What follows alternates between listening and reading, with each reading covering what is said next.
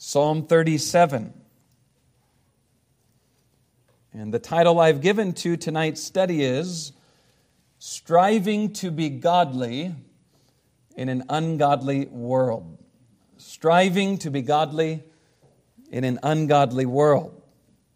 And before I read the psalm in its entirety, I want to emphasize the fact that Psalm 37 is a psalm that is instructional in nature. Some psalms, as we have seen, are prayerful in nature, filled with specific requests that are asked of God. Other psalms are worshipful in nature, filled with specific praises that are ascribed to God. And then we have psalms like this one that are instructive in nature, filled with specific exhortations that are aimed to stimulate our satisfaction in God and our joyful submission to His will. And said another way, you'll find as I read this psalm that God, through David, is preaching to us. And He is preaching to us with the aim that we might know the peace that He gives in the midst of life's problems. And once again, we find how vital preaching is for our sanctification, especially in the midst of trials and troubles. I know we live in a day where people like the impersonal, non offensive, educational sermons that fill our heads with facts and information.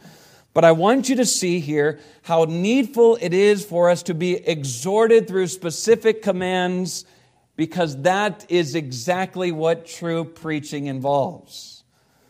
True preaching involves being told what God expects of us.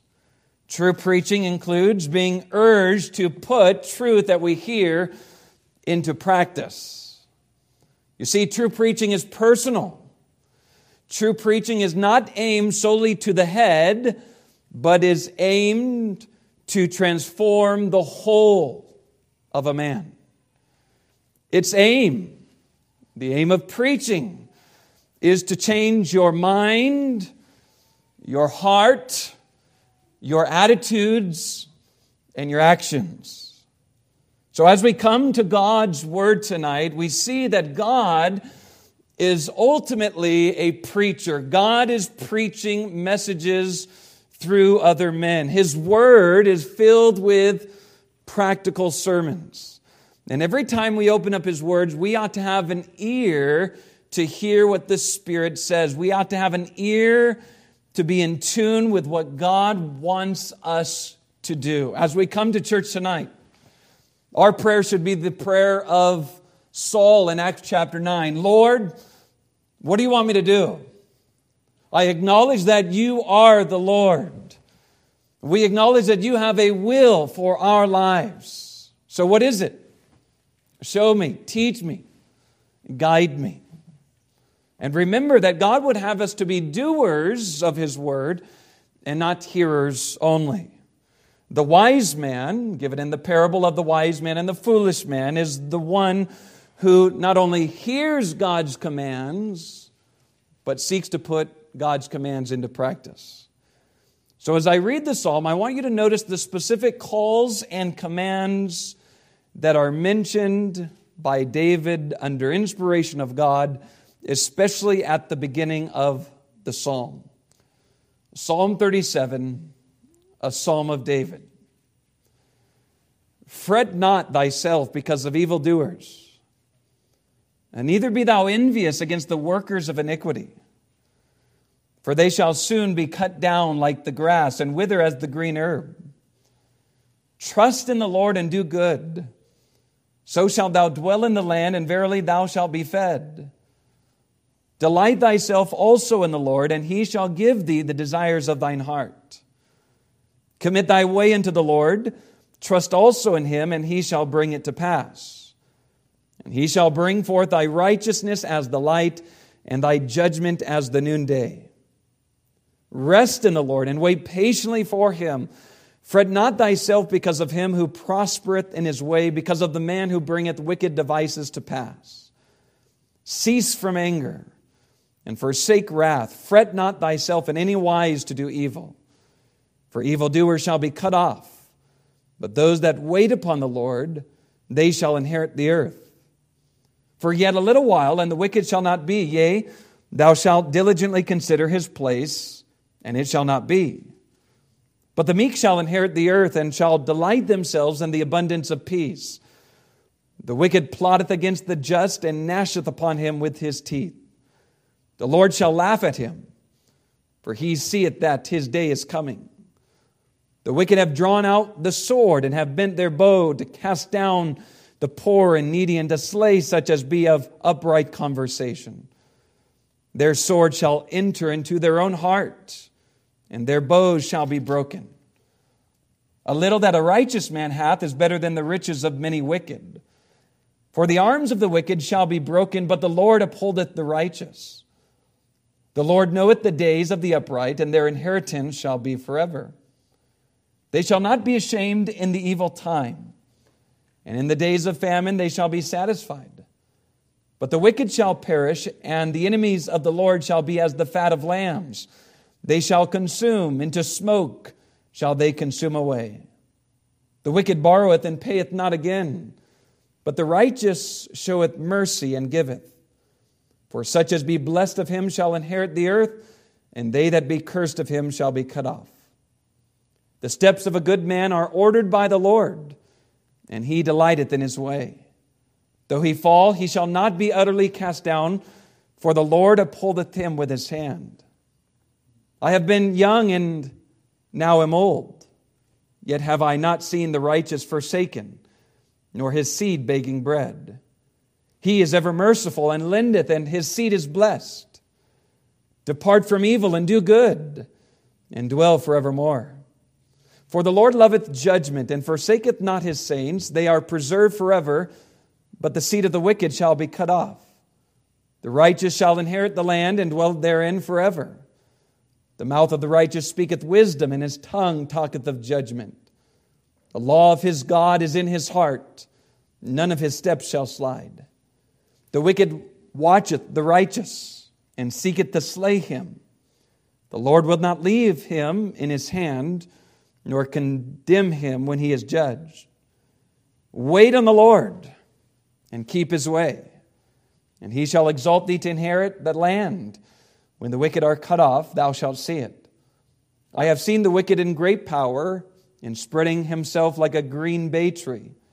Yet he passed away, and lo, he was not. Yea, I sought him, but he could not be found.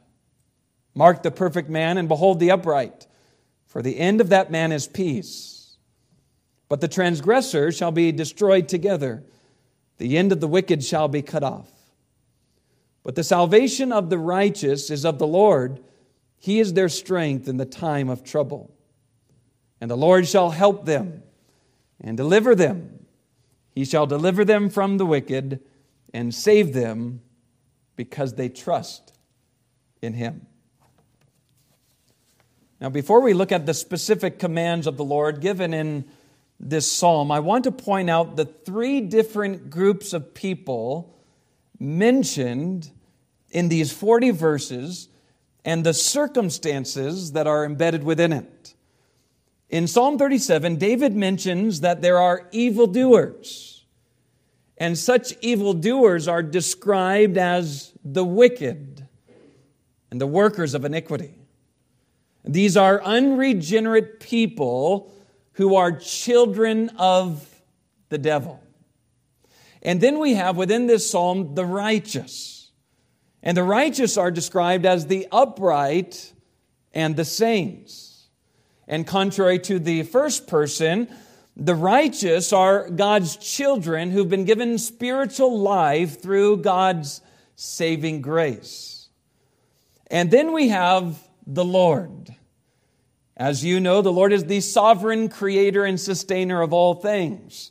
The Lord is a triune being, one in essence and three in persons. This is the God and Father of our Lord Jesus Christ, the God of Abraham, Isaac, and Jacob. So, see the scene of Psalm 37. There are three sets of people specifically mentioned in the psalm that are interacting with each other. There are people who don't know God, who are rebelling against God and His people. There are people who know God, who love God, and are striving to live for Him. And then there is the Lord, who is observing the wicked and the righteous and responding to the evil ways of the wicked and the righteous ways of the upright. And let me just say here that this scene in this psalm is the same scene that you and I live in every day. In our world, as I speak, there are two groups of people rubbing shoulders with one another in every sphere of life. And I'll give you a hint it's not male and female, it's not Democrats and Republicans. It's not black and white. It's not rich and poor. It's not educated and uneducated. It's not churchgoers and non churchgoers. It's not nice people and mean people.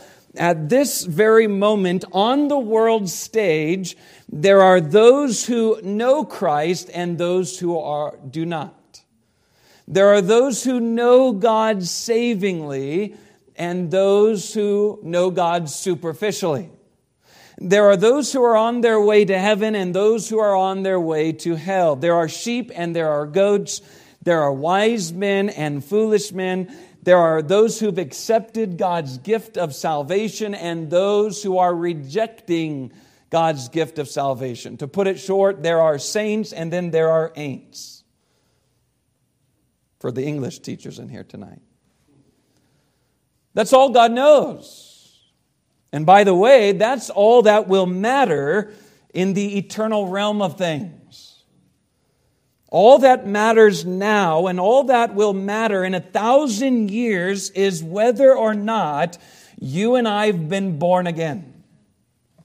There's coming a day in which God will separate his sheep from the goats.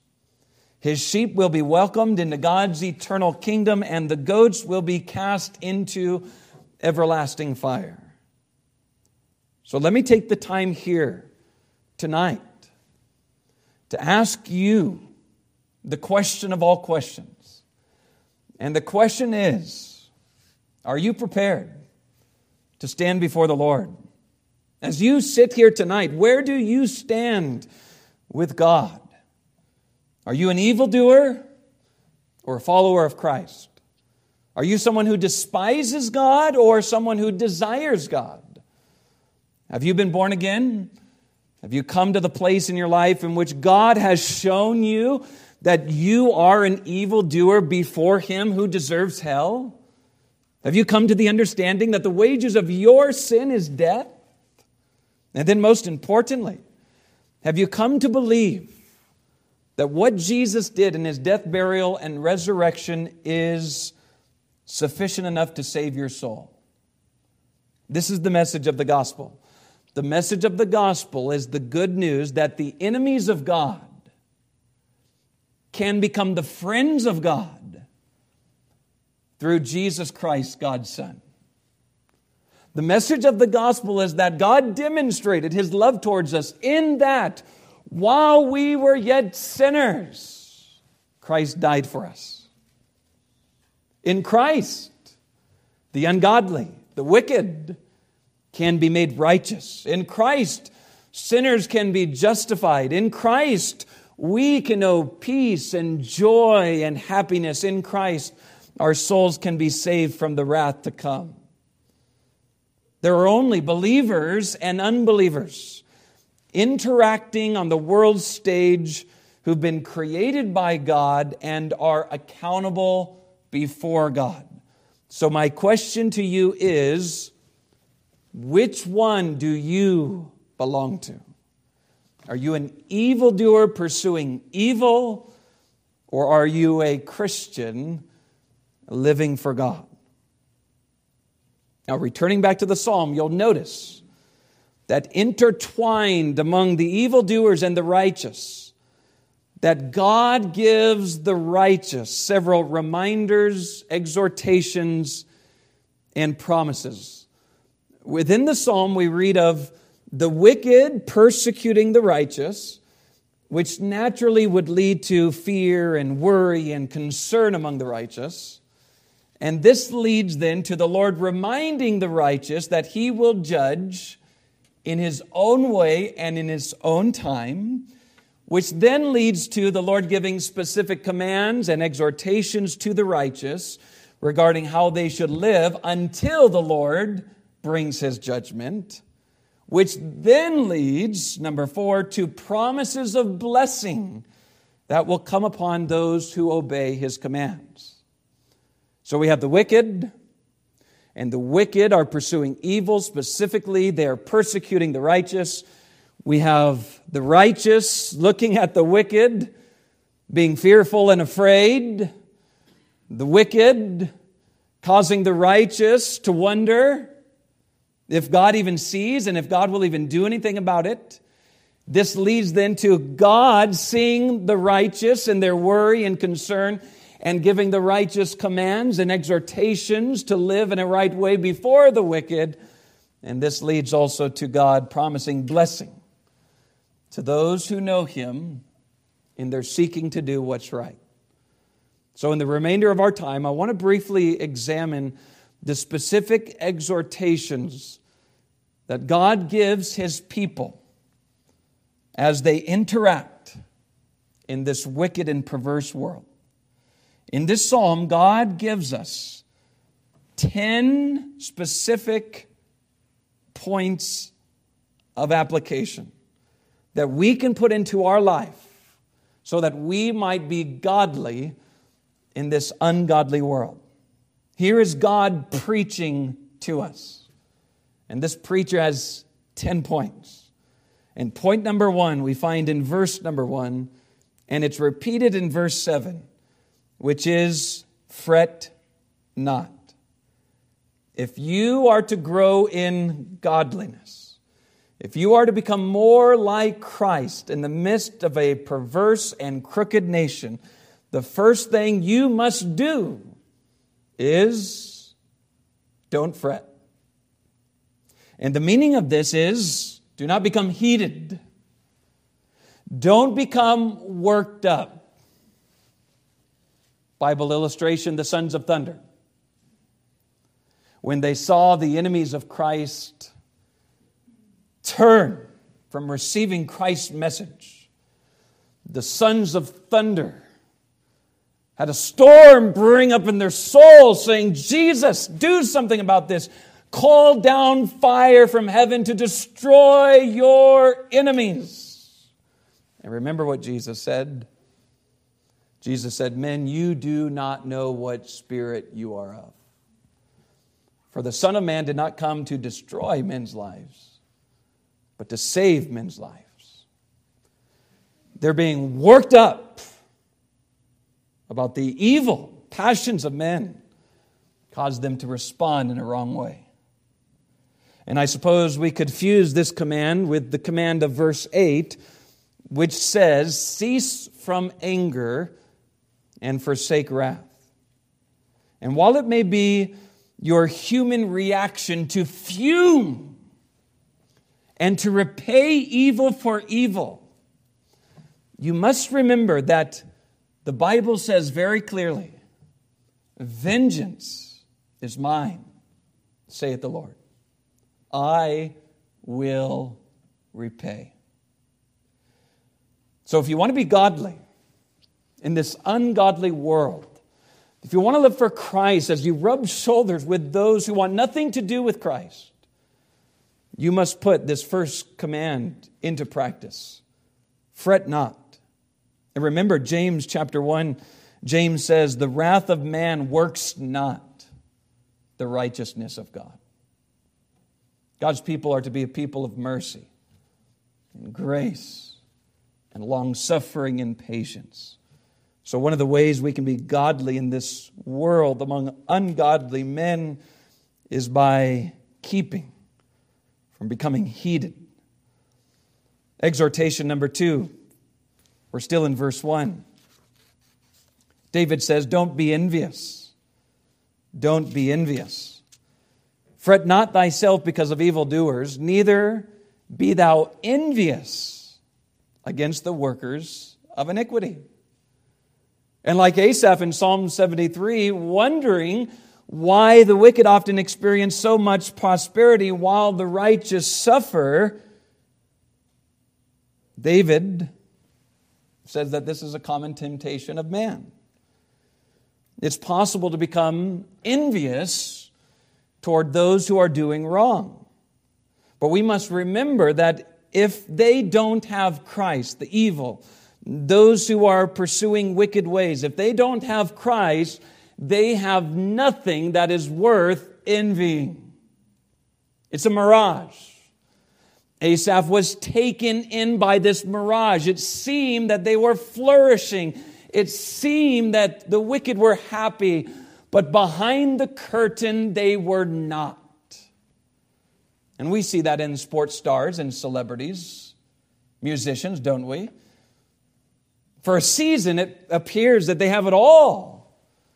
And then all at once, like a domino effect, they're in drug rehab, committing suicide, giving themselves to all sorts of sinful pleasures that just slowly kill their bodies. So, what shall it profit a man if he gains the whole world and loses his own soul? And that's what the ungodly are losing. They're losing their soul. So, don't become envious as you look at the world, as you see the righteous among the wicked, and say, Lord, why? Lord, how is it that this can be? Command number two don't be envious. Command number three trust in the Lord. And this same command is repeated in verse number five. Verse three, trust in the Lord. Verse five, commit thy way into the Lord. Trust also in him. So instead of worrying and instead of envying, we must trust. What does it mean to trust? To trust is to believe. What does it mean to believe? It's to believe that God is God. Hebrews chapter 11. What is faith? Faith, in essence, is coming before God, believing that He is the sovereign one who does all things according to the counsel of His will. So trust in the Lord. Believe that He is God. Believe that God is righteous in all of His ways and holy in all of His works in the midst of trouble, trust that God is able to sustain you. Trust that God is able to provide for you. And we see in this psalm David giving assurance to the righteous that he has never seen the righteous begging for food. He has never seen the Father abandoning those that he has loved. Trust in the Lord with all thine heart. Lean not to thine own understanding. In all thy ways acknowledge him, and he shall direct thy path. Trust. Do you want to know how to live in this world? Do you want to be Christ like? Do you want to be godly in this ungodly world? Number one, fret not. Number two, don't be envious. Number three, trust in the Lord. Number four, do good. Do good. Trust in the Lord and do good. This command is also repeated in verse 27 Depart from evil and do good. What does it mean to do good? To do good is to follow his will, because God's will is the ultimate good. To do good is to be engaged in his work. To do good is to love others as he commands. Do good as opposed to doing evil. Pursue righteousness as opposed to pursuing sin. Do good. Why? Because Jesus says it is through your good works that you will be a bright and burning light for the gospel. Let your light so shine before men so that they may see your good works and then glorify your Father which is in heaven. And within that context, the Sermon on the Mount, Jesus says, Doing good involves loving your enemies, praying for those who despitefully use you and persecute you, turning your cheek, loving as Christ loved, doing good. doing good to all men, especially those of the household of faith. So, how do we live godly in this ungodly world? Number one, fret not. Number two, don't be envious. Number three, trust in the Lord. Number four, do good. Number five, delight yourself in the Lord. And this is verse four, the command given by David Delight thyself also in the Lord. And this speaks of communing with God. This speaks of abiding in the vine. This speaks of fellowshipping with Him. And more importantly, expecting all of our happiness from God alone. Delight yourself in God. You see, this is the difference maker between religion and true Christianity. Religion looks at God in an abstract sense. Religion looks at God in a distant, unknowable sense. But true Christianity, true faith in the Lord Jesus Christ involves delighting in Him. At His right hand, there are pleasures forevermore. True Christianity involves seeing Christ as our joy, as our hope, as the only source of happiness. And so David is saying here if you want to live godly in this ungodly world, you must continually delight yourself in Him. So let me ask are you doing that? Is there a time where you are like Mary, sitting at the feet of Jesus and wanting to know not just more about facts, but wanting to know more of Him. Wanting to grow in the grace and knowledge of Christ. Don't forget Stephen, who was martyred for his faith in Christ, was a man at the moment of his martyrdom who was filled with the joy of the Lord. His face shone, his countenance displayed that this was a man who delighted in God. And in that same passage, we read that Stephen was a man who was filled with the truths of God. The truths of God's law just poured out of his heart from his mouth as he preached that message to those who were there that day. Delight yourself, not in sports, not in your job, not in other people, but in the Lord.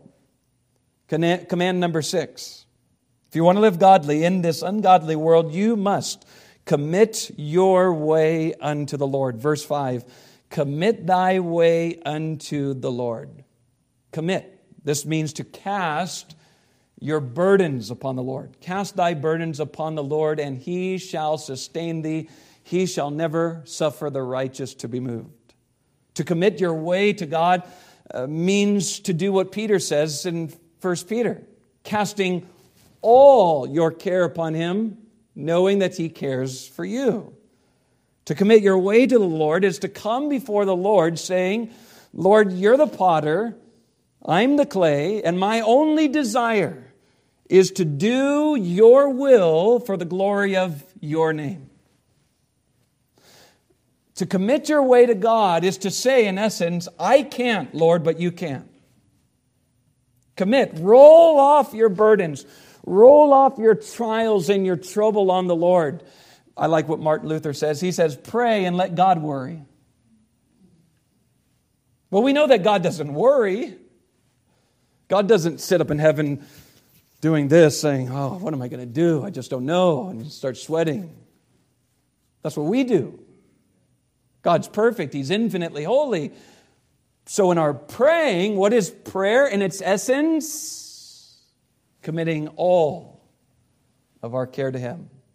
I don't understand it. I don't know how it's going to come to pass, but Lord, I know that you are God and God alone, and that with you all things are possible. With you nothing is hard. Commit your way unto the Lord. And remember, in the journey of life, as we walk on the straight and narrow path, He's the guide, He's the shepherd. Commit your trust to Him. You know the way that I should go, Lord, so I'm committing to follow you. Even though it's through the valley of the shadow of death, I'm committing. Your way is right. You've got a purpose behind it all. You want to live godly in an ungodly world? You need to commit yourself wholly to the Lord, not partially, wholly.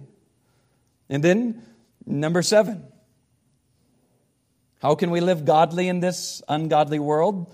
What are the ways that we can grow in godliness? Number seven, number seven rest in the Lord. And this is in verse number seven. Rest in the Lord. And this literally means to be silent to the Lord.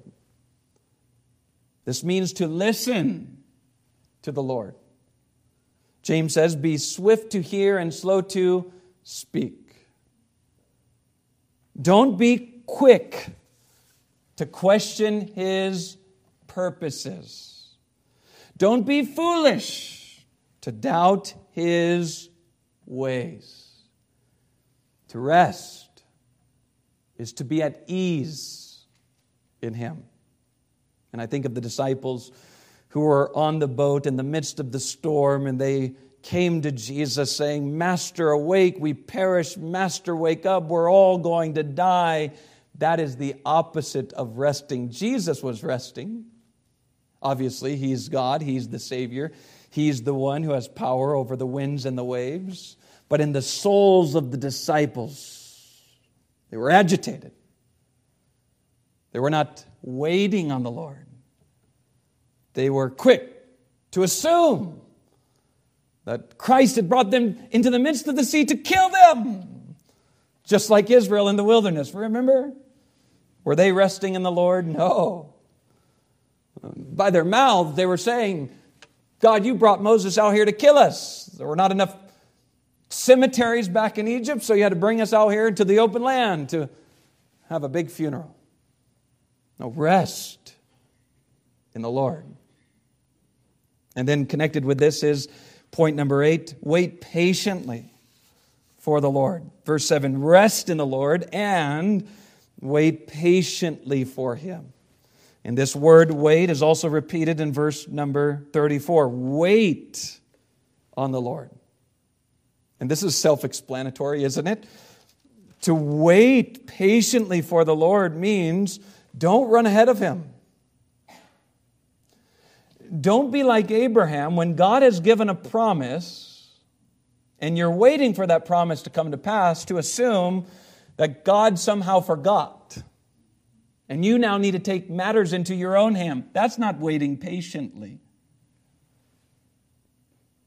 Wait. Be still and know that God is God. David says, Wait on the Lord, be of good courage, and he shall strengthen thine heart. Wait, I say, on the Lord. Wait. Wait. Wait for the answer. Wait in prayer. Now, waiting is not the ceasing of activity, it's not the ceasing of seeking the Lord. Waiting is committing yourself to Him as you do His holy will. Wait. Wait. Somebody's done you wrong, and you're tempted to get back at them, don't do it. Wait. Wait patiently. God has a way of handling things better than you do. Wait. You're praying and you haven't seen that prayer answered yet, and you're tempted to just make that prayer be answered in your own way. Wait. Wait. God's ways are so much better than our ways. Isaiah tells us his ways are higher than our ways, his thoughts are higher than our thoughts. Wait, wait.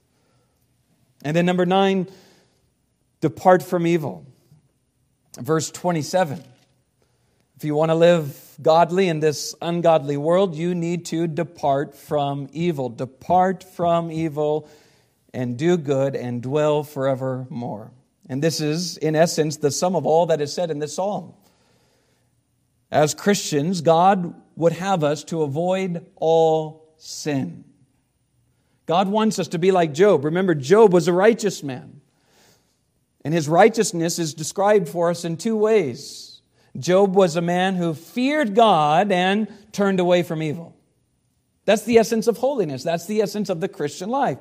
Fear God, keep his commandments, for this is the whole duty of man. Fear him. Fear him.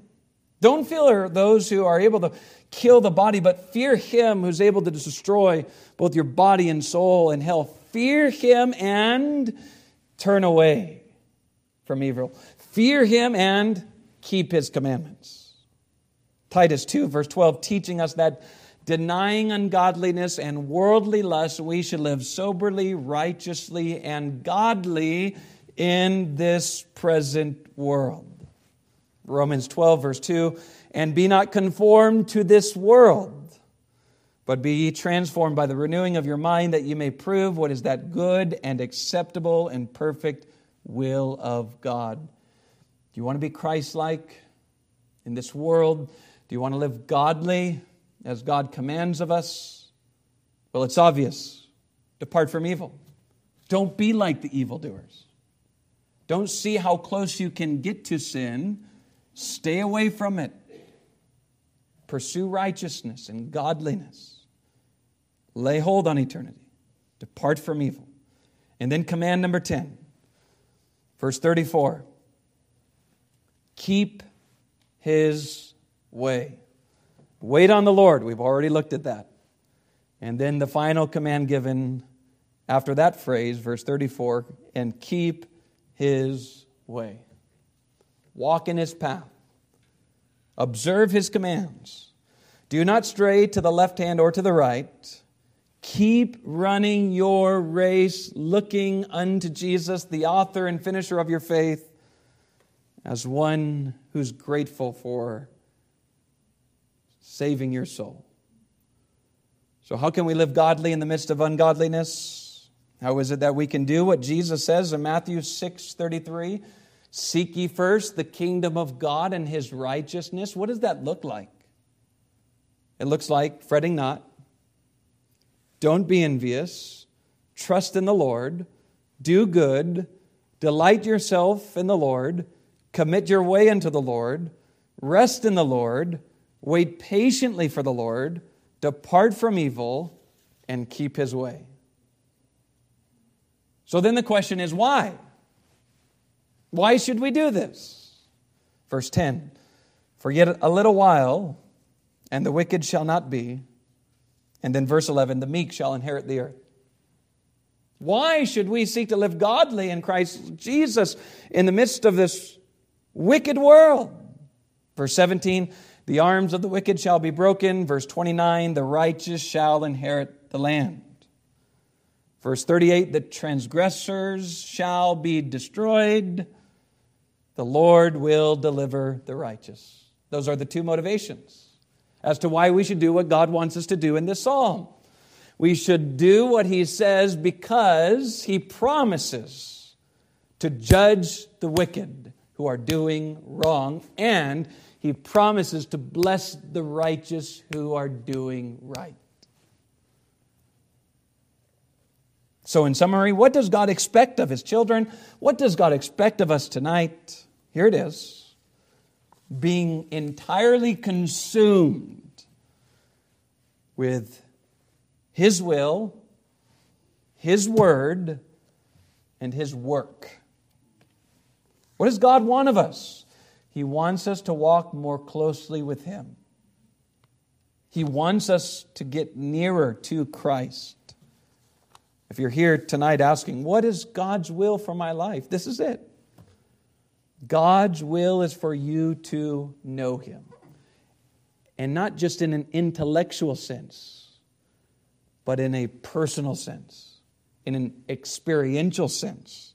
This is God's will for your life. You see, Christianity is more than just Sunday religion, it's more than just putting on Jesus at 11 o'clock and then taking him off at 1230. Christianity involves making the things of Christ your life. For me to live is Christ, to die is gain. When Christ shall appear, who is our life, then we shall appear with him in glory. Did you catch the points again? Notice the God emphasis. Fret not, don't be envious. Trust in the Lord, do good, delight yourself in the Lord, commit your way unto the Lord, rest in the Lord, wait patiently for the Lord, depart from evil and keep his way. Where's the focus? Focus is on God, the Lord, the one who is, the one that we know by his grace. Striving to be godly in an ungodly world. These are the ingredients. So the question is will we follow the ingredients so that we might help others and honor Him?